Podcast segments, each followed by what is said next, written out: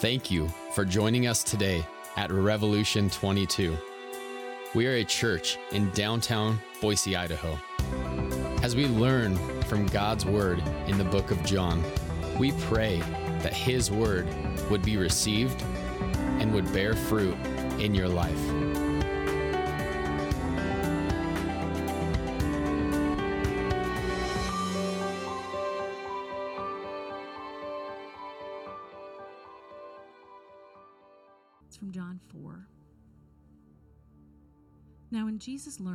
The Pharisees had heard that Jesus was making disciples and baptizing more than John, although Jesus himself did not baptize but only his disciples, he left Judea and departed again for Galilee. And he had to pass through Samaria. So he came to a town of Samaria called Sychar, near the field that Jacob had given to his son Joseph. Jacob's well was there. So Jesus, wearied as he was from his journey, was sitting beside the well. It was about the sixth hour. A woman from Samaria came to draw water. Jesus said to her, Give me a drink. For his disciples had gone away into the city to buy food. The Samaritan woman said to him, How is it that you, a Jew, ask for a drink from me, a woman of Samaria? For Jews have no dealings with Samaritans. Jesus answered her, If you knew the gift of God and who it is that is saying to you, Give me a drink, you would have asked him, and he would have given you living water. The woman said to him, Sir, you have nothing to draw water with, and the well is deep. Where do you get that living water? Are you greater than our father Jacob? He gave us the well and drank from it himself, as did his sons and his livestock. Jesus said to her, Everyone who drinks of this water will be thirsty again. But whoever drinks of the water that I will give him will never be thirsty again. The water that I will give him will become in him a spring of water welling up to eternal life. The woman said to him, Sir, give me this water so that I will not be thirsty or have to come here to draw water. Jesus said to her, Go, call your husband and come here. The woman answered him, I have no husband. Jesus said to her, You are right in saying, I have no husband, for you have had five husbands, and the one you now have is not your husband. What you have said is true. Woman said to him, Sir, I, I perceive that you are a prophet. Our fathers worshipped on this mountain, but you say that in Jerusalem is the place where people ought to worship. Jesus said to her, Woman, believe me, the hour is coming when neither on this mountain nor in Jerusalem will you worship the Father. You worship what you do not know. We worship what we know, for salvation is from the Jews. But the hour is coming and is now here when the true worshippers will worship the Father in spirit and truth, for the Father is seeking such people to worship him. God is spirit, and those who worship him must worship in spirit and truth. The woman said to him, I know that Messiah is coming, he who is called Christ. When he comes, he will tell us all things. Jesus said to her, I who speak to you am he. Just then his disciples came back. They marveled that he was talking with a woman.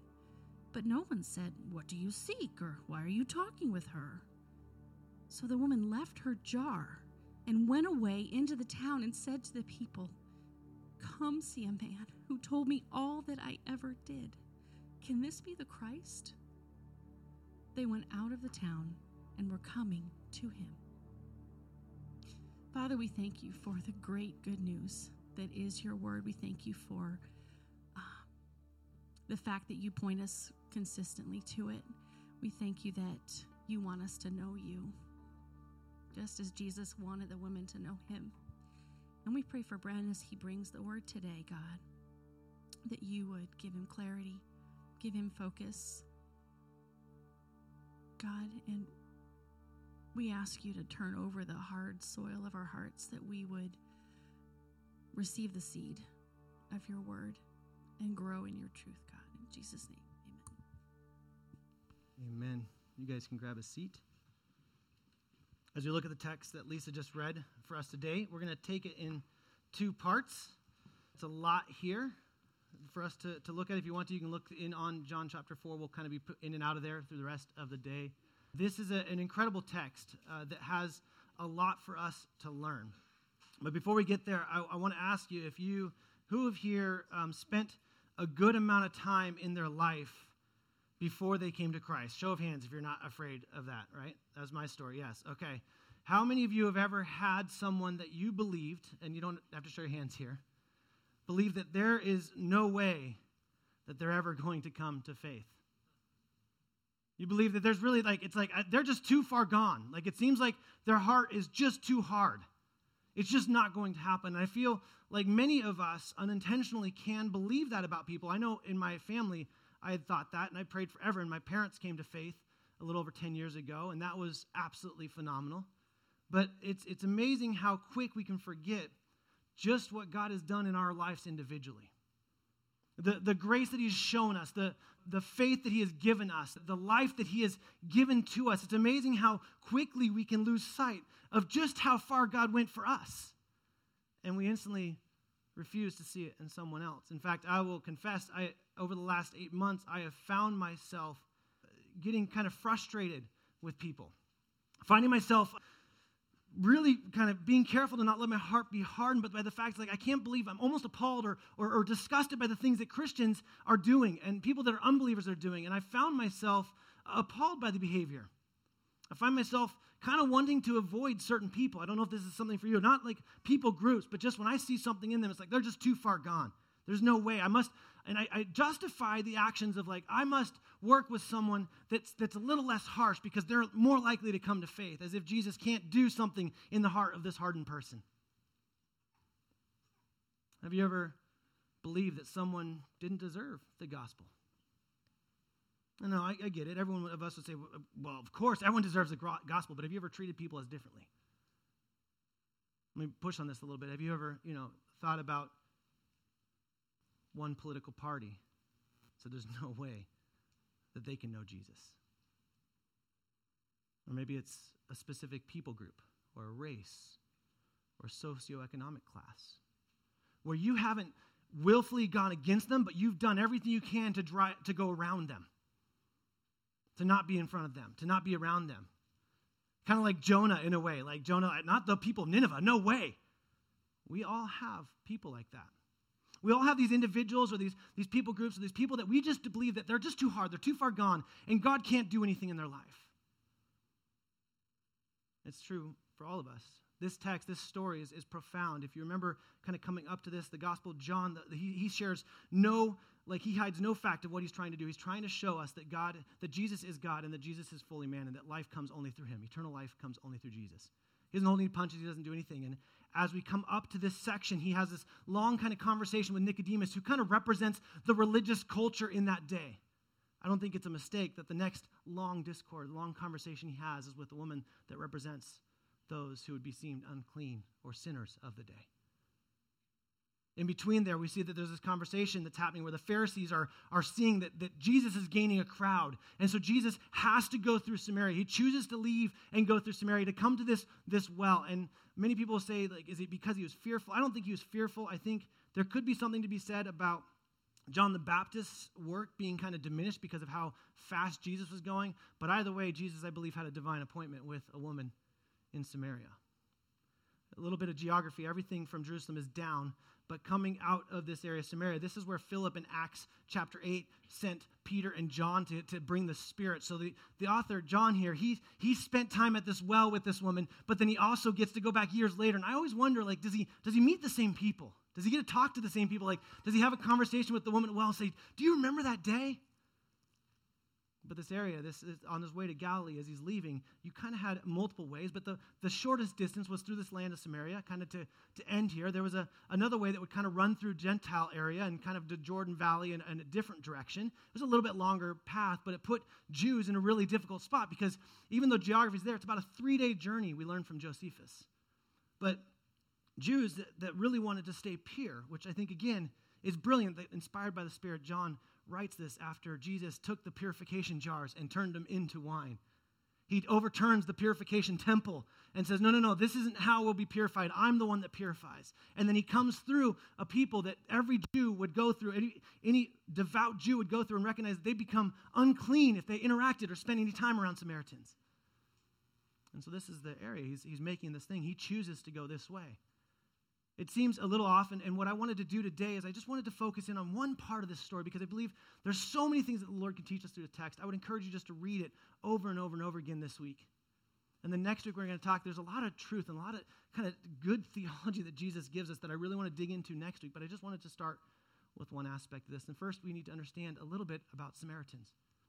Samaritans are a, group of people that in 722 BC, the Assyrians conquered northern, northern Judea and basically ejected those people from Judea and put them all over into other conquered areas and then kind of brought them back. And so what ended up happening is as they were intermingling with these other people, they married and, and all these other things. So Jews called the Samaritans half breeds. They were these people that believed in the Pentateuch, the first five books of the Old Testament. They believed that, but they didn't believe in anything else. And then they had to kind of brought in all other kinds of religion into it with kind of, so it's this watered down Judaism, this watered down understanding of Scripture.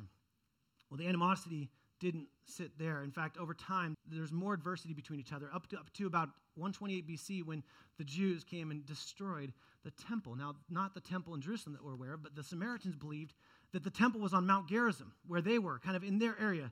Sychar, which is kind of Shechem, or it's kind of in this area right there. They believe that this is where the holy mountain was, not Mount Moriah in Jerusalem, where the Jews were there. And so they started worshiping at this temple, and the Jews were worshiping at this temple, and they both claimed that they were following the God of the Old Testament.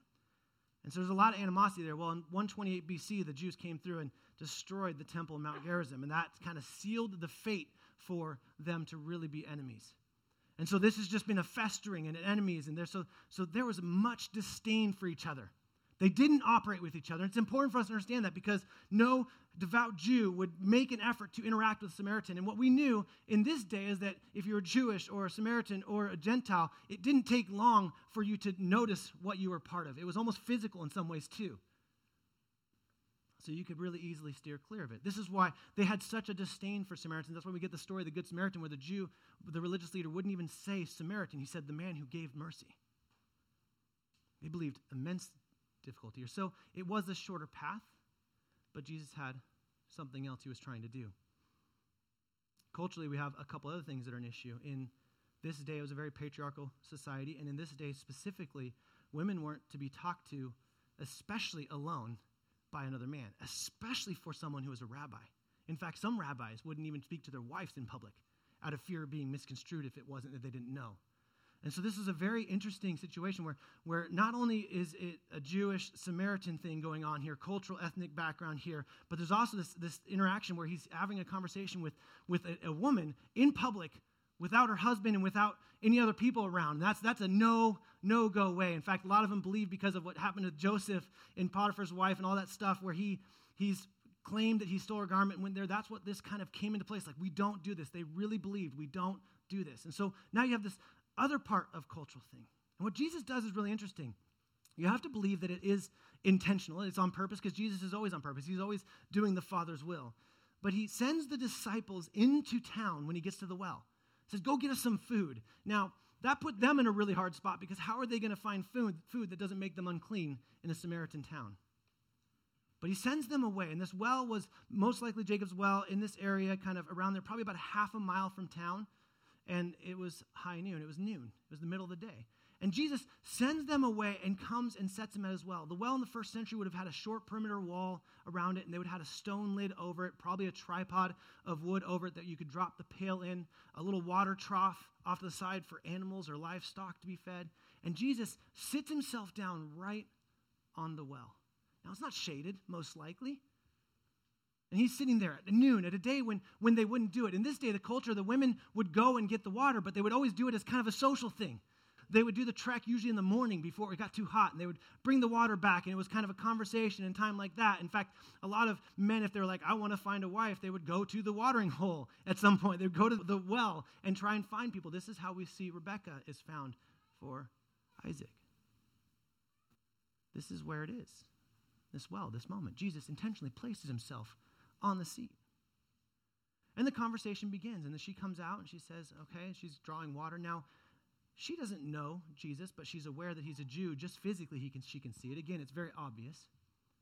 But she knows, as well as anyone, that, that the fact that she's coming out to get water from the well at noon when no one else is that there's something in her life that has ostracized her from community. There's something that is that she has done to whatever re- regard it is. There's something that's happened in her way that means that she's not allowed to go with the other women. It's, she's not allowed to be social. She's not allowed to be a part of it. So she's coming at the hottest hour.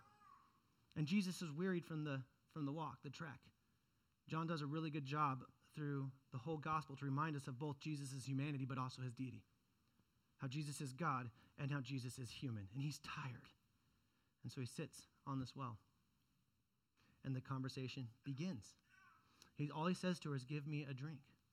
And we don't know this conjecture as to whether or not she actually got him water at this moment or she withheld for the first question, but, but most scholars seem to believe that she actually started drawing him water, but then asked him this question like, why would you, why would you, a Jew, ask me, a woman, for water? Why would you do that? She's, she's baffled. And also, if you remember, every single morning, every single day when she made that trek, that half mile ish trek out to the well, it was a constant reminder I'm not welcome. I'm not accepted. I've done something wrong. I've failed. Constant reminder. Her walk to the well every single day was a reminder that she didn't have family or friends or community that she's ostracized. So she knew it. She was aware of it. So she came out to the well, and there's this man sitting on the well. So she has to actually interact with him before she can even remove the stone to get the water. She says, Give me a water. Give me, give me a drink. And Jesus just says, Well, if you knew the gift of God and who it is that is saying to you, Give me a drink, you would ask him, and he would have given you living water. Now, in this day, it's, it's not hard for us. I know we're in a desert, but we have water by a faucet in, in this day and, and through all, all of Scripture, water become life, a, a, an analogy or a synonym for life, because when, you, when you're in the middle of the desert, you need water. And it was something that they understood, like, oh, life is there. And so, so when Jesus makes this reference to living water, she, because she's a Samaritan, wouldn't have spent any time in, in Isaiah. And she wouldn't remember that Isaiah had promised Israel that the thirsty and hungry could have water and bread that would not cost them money, and outsiders would be brought into the fold. She had no idea of that text from Isaiah 55. She wasn't aware of it. He says living water. Now, another term in the way living water would work is a lot of times that was spring, bubbling water. And every person that day knew that the well was clean water, but it was kind of stagnant still. It was sitting, it was kind of there. But a spring, oh, that was the best water. It was always being filtered, it was always fresh, it was always clean. And so she, she instantly goes and does what Nicodemus did when Jesus was talking to her. She can't think about the heavenly, and she has a conversation on the worldly. And she's like, wait a second, are you greater than our father Jacob? Who had to dig a well here because he couldn't find living water? Because it didn't make sense. She's like, How are you going to give living water? And she just misses all over like the gift that Jesus says there. She misses it. It says living water. Like, where is this water? I mean, how do you know? I mean, I've lived here my whole life. I've been coming out to this well every day at noon by myself, and there's a spring. Well, give me some of that water, right? She's like, I want some of that. If this is really it, okay, great. Then, then where is this water? And Jesus says, Everyone who drinks of this water will be thirsty again. But whoever drinks of the water that I will give him will never be thirsty again. The water that I will give him will become in him a spring of water welling up to eternal life. Now, this jogs her mind in a different way. Eternal life now, we're talking about this. The Samaritans taught about this too, and this idea that Christ, the Messiah, would come. And so now she's intrigued. Eternal life and water, this has nothing to do with water. What's, what's happening here? This is crazy. And so she, in a moment, she's like, Well, sir, give me this water. So I don't have to keep coming out here every single day. Now, the question could be one of two things or multiple things. One of laziness. I just am tired of coming out here at noon and it's hot and it's the water's warm by the time I get back. Like, I want that water. And the other side, because he brought up the word eternal life, she felt the need inside of her. Man, I, I am thirsty. And I keep trying to quench this thirst through marriages, through, through these men, through these things. At this moment, she has no idea that Jesus is even aware of this. She knows that he's aware that something's off with her because she's out there alone. But he's a traveler. How could he know anything about her life? And she's thirsty interacting with Jesus was thirsty. She's, she's experiencing some safety with him in this moment because she's like, first off, she's shocked that he's even talking to her, let alone that he would even consider drinking off of something that was a Samaritan's. That would make him so unclean. Yet she's intrigued. She says, Give me this water so I don't have to come out here to the well again. And Jesus does what he's done to every single one of us in this room, what he will continue to do to people as he brings people into his kingdom, is he instantly goes to the heart of what must be removed so that you stop drinking, trying to fill something else, so that the living water can take place in your life. And he says to her, Go and grab your husband. Now, it seems like a shocking question, but Jesus had been pushing cultural boundaries at this moment, having a conversation at this point in this length with a woman, so it would have been normal for them to say, Hey, where's your husband? Let's have the rest of this conversation. But we know Jesus too well. He knows the heart of everyone way better than we ever will. So, how dare we assume these things on people? Jesus is capable of cutting right to the heart he says, I must remove that which you keep pouring into your heart so that you can be filled with the living water. This must be gone. This is your last roadblock. For Nicodemus, it was he had to be born again. He couldn't rely on his religious system, and he, and he couldn't do it. He walked away at that moment sad. For this woman saying, Hey, you must stop going to this for water. You get a choice living water, which will bring a spring up in you, or thirsty again. And this woman, she now feels a little bit of, I don't know if fear comes into it. I don't know what her, her posture is. Maybe sadness.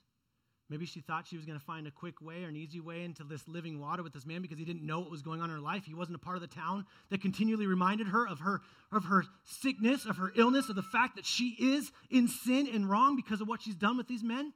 Even if she was a victim of these men, even if this is what happened, at this point she was not culturally accepted. And she realizes in this moment, Jesus all of a sudden knows something drastically different about her. She doesn't know how to respond. She says, Well, I don't have a husband, which is truthful. But Jesus does what he does to all of us on a regular basis when we kind of do that half confession thing, right? Nice try. I know everything. I know everything. He says, Yeah, you're right. You're right. What you say is true. Good job being honest. Well done. But you've had five husbands. You're right in saying, I have no husband, for you have had five husbands, and the one you now have is not your husband. What you have said is true. Now, this would have been really hard to stomach. What's interesting to me is Jesus does with her what he's done with all of us in that moment of our repentance where he's, he's broken into our heart, no matter how hard we try to mask that our, that are asking for forgiveness or that our actions were okay, he says, No, no, no, no. I know exactly what you did. I know exactly why you did it. I know the motivation with why you did it, and yet I'm still coming to you. Now come to me. And he has this conversation with her. He says, What are you doing? What's, what's going on? And how, how these things? And she's now, I picture her running through her head going, He's not being mean to me. He's been kind to me. He's gentle. He's not condemning but he knows everything about me. And so she changes from sir to, I perceive you to be a prophet. You know more than you should know. You're, I don't know you in town. I haven't seen you in town. And yet you know everything that I've done. You must be a prophet. So then she goes to a question which seems like an evasive question, and it could be, right? She's running from him. Let's, let's instead, of, instead of talking about the heart of things, let's talk about theology. Christians don't do that at all, right? We don't ever hide from our heart. Like, oh, well, let's just go to this scripture instead and not talk about this one because it's just too convicting. She may be doing that, but I think in some ways, she's still having this conversation with him. She's still excited. And if you look at her response, at this moment, her heart's probably racing.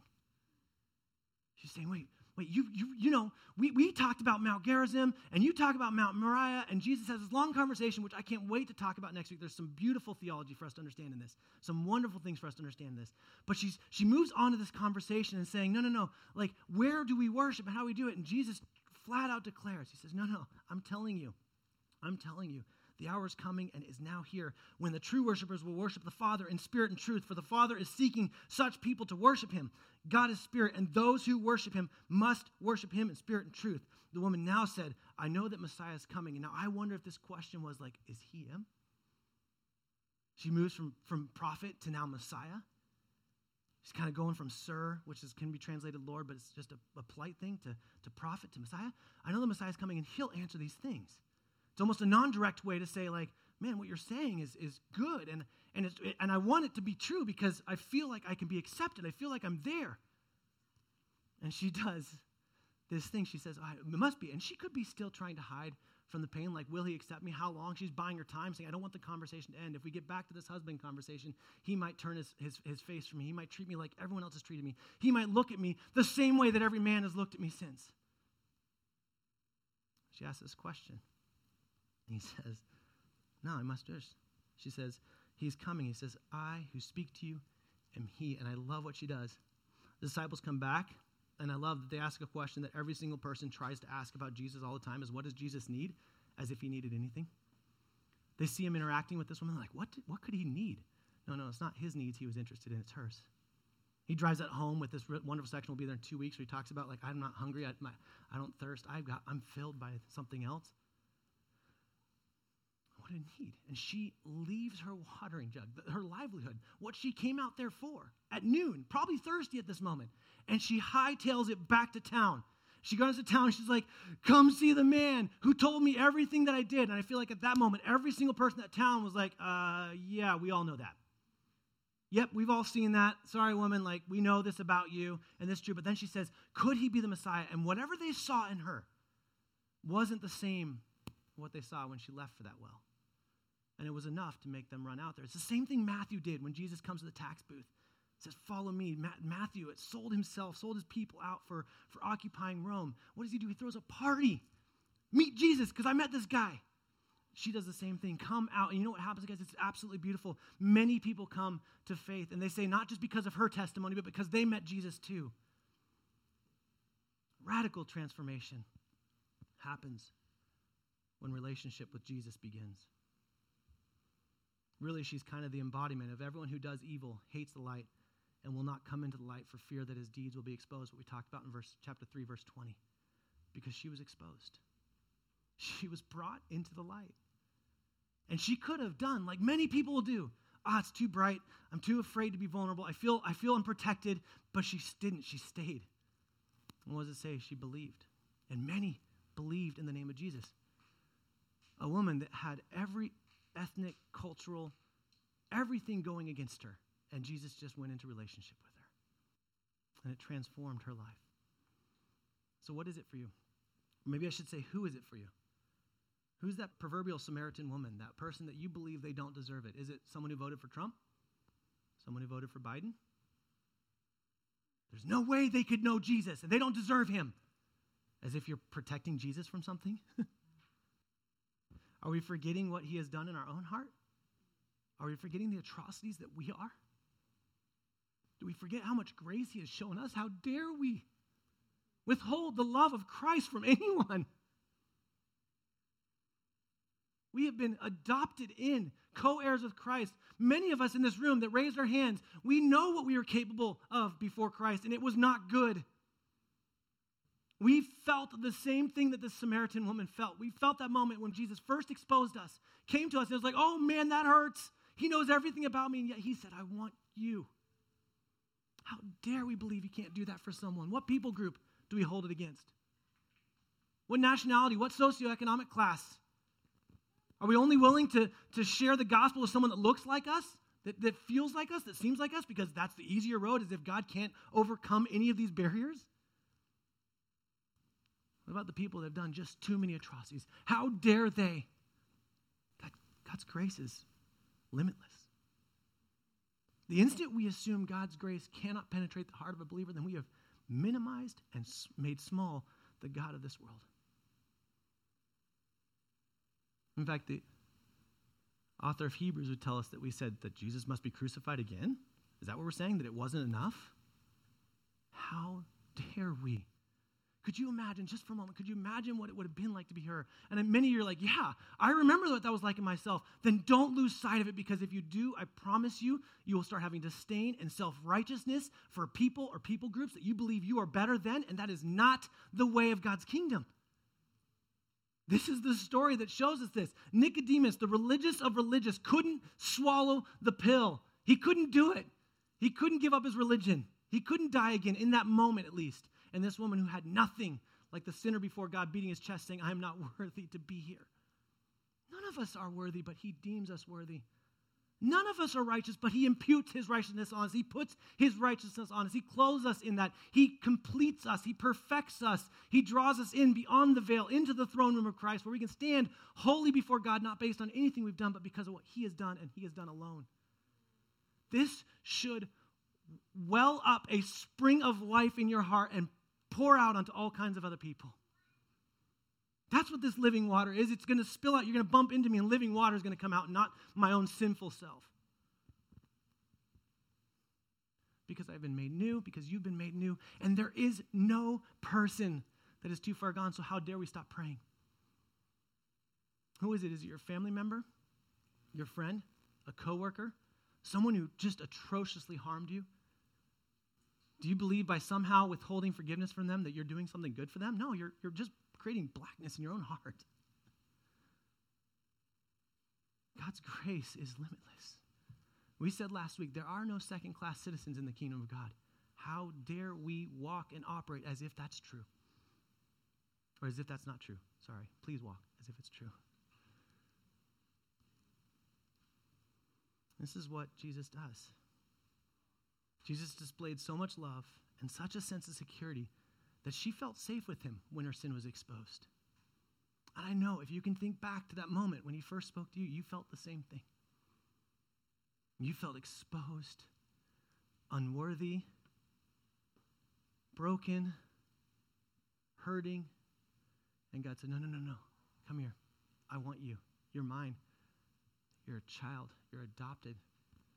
You have every spiritual blessing. You are holy and blameless based on what I have done for you through Christ.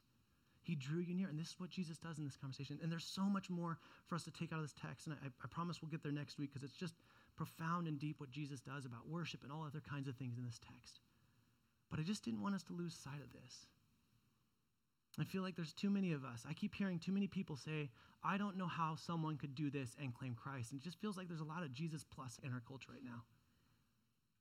Just, well, you know, I can't do it. And could you imagine if the disciples were there before Jesus had done it? Would they have gotten in the way?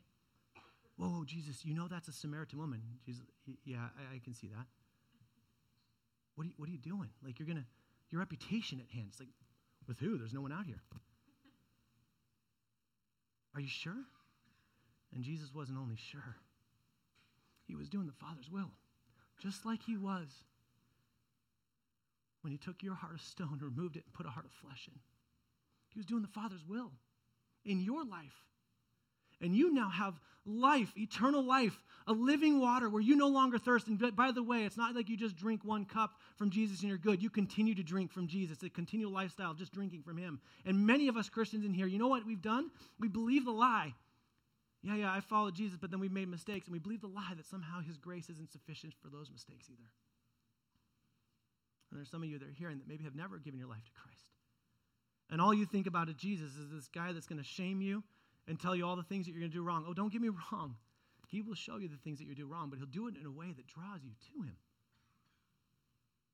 She had every reason to run. And at first, it seems like she does. She leaves her pail and just bails. Like, how did that conversation end? Bye. You know, like, what's, what's going on? Will we see her again? And then moments later, Jesus, when he's talking to his disciples about food, he says, Look at the harvest. Look at the harvest. Look what happens when one person enters into relationship with Jesus.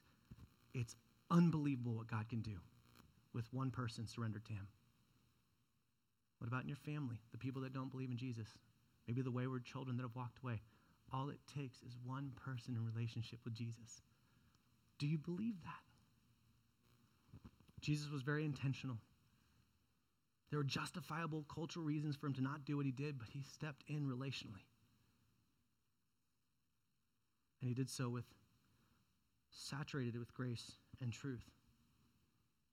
The band's going to come up and we're going to worship here in a second. We're also going to take communion. But before we get to that, I want to ask you this question. As I was talking about this, you started thinking about that person that you couldn't believe, or that pe- maybe it's a people group for you. Maybe it is. Maybe you are maybe you are un or incapable of loving a specific people, a specific type of person. You meet them and you're like, oh, that person reminds me of this type of person. Or, you know what, they're just all a bunch of Democrats and liberals or a bunch of conservatives and, and, and Republicans. Ah. Like you, you kind of speak it as if it's like a bad cold. What, what is it for you? Because if, let me, let me just say this really clearly. If there's something, if there's something, hear me on this. This is really important. Because I think if that trip had been decided by the disciples, they probably wouldn't have gone through Samaria. And the, th- the same is for you. If there's a people group, if there's a person, you know what you'll do? Instead of taking the path that makes right the most sense to go right in front and confront those things, you'll go around. You'll go around. And what if God is saying, no, no, no, you don't understand. I have saved you for a people like this. I have saved you to interact with these people. You are going to be the light and the salt that I command of you to be to this person. This person is going to be mine. And you're going to be like, there's no way. Don't be Jonah. Don't think you know who does or doesn't deserve God's grace. How dare we get in the way? So stop going around them. Walk into them. Walk in front of them. Don't confront them. Don't get combative, but walk into them with the embrace of Jesus Christ. Doesn't mean we need to be void of truth. We'll talk about that next week you willing to do that? You're going to take communion, you're going to proclaim what Jesus has done for you. I hope, I hope that you don't forget that he's going to do that for lots of other people. That right now, in your circles of influence, there are people that are children of God that have not come home yet, that have not been adopted yet. And God has graciously invited you to show them who Jesus is. Not just in word, but in action. And maybe sometimes you'll have to get past your own personal desires. Your own, you have to, you have to lose some selfishness or the, some self-righteousness in the moment. And God says, don't worry, I'm, I'm completing you too. I got grace for that as well.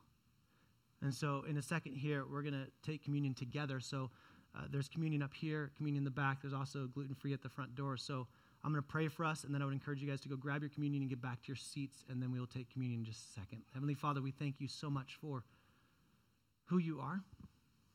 God, I um, forgive me for having disdain for certain people. Forgive me for believing that there are people that are too far gone or people that don't, aren't worth my time. God, how selfish and self righteous of me to think that. God, may we never forget the grace that has been poured out on us. May we never forget that we are a living water. We have living water in us, welling up a spring of life that is meant to be drank by many. And it's not us, it's Jesus in us. Father, as we move about this week, I pray that we would, instead of having our eyes fixed on ways to avoid people, we'd be willing to look them in the eyes. We'd be willing to have a conversation. We'd be willing to show them who you are. Forgive us for not believing that your spirit can open someone's heart by just showing them love. Forgive us for not believing that your spirit can open the heart of someone that has run from you a long time ago. God, forgive us for believing the lie that you can't do it. Gosh, we are so foolish to think that. And so, Father, I pray that we would be a people that even after we remember what you have done for us, God, that that would just sink into a spot into our heart and our mind, that we would always be fixated on you saved us and you will save others. And Father, I pray that we would just be willing servants. Here I am, Lord, send me. Whatever that looks like, God. And if there is a person or a people group in our hearts that there's disdain, maybe we've even tried to find ways to justify our anger or hatred towards those people, God, would you please wreak havoc with our hearts? How dare we hold judgment over someone that you sent your son to the cross for? How dare we operate as some form of legalistic, Pharisaical individuals as if we hold the keys to your kingdom or not. It is your work, your kingdom. We are just your children. And Father, for the individuals that are here that have lost sight of you, maybe those that have never surrendered their life to you, God, would they come to you and experience living water? Even when you expose that which they continue to go to to drink and it never satisfies, God, would you remove from them those things and let them draw from the spring of life that is eternal life through Jesus Christ? It's in Jesus' name we pray. Amen.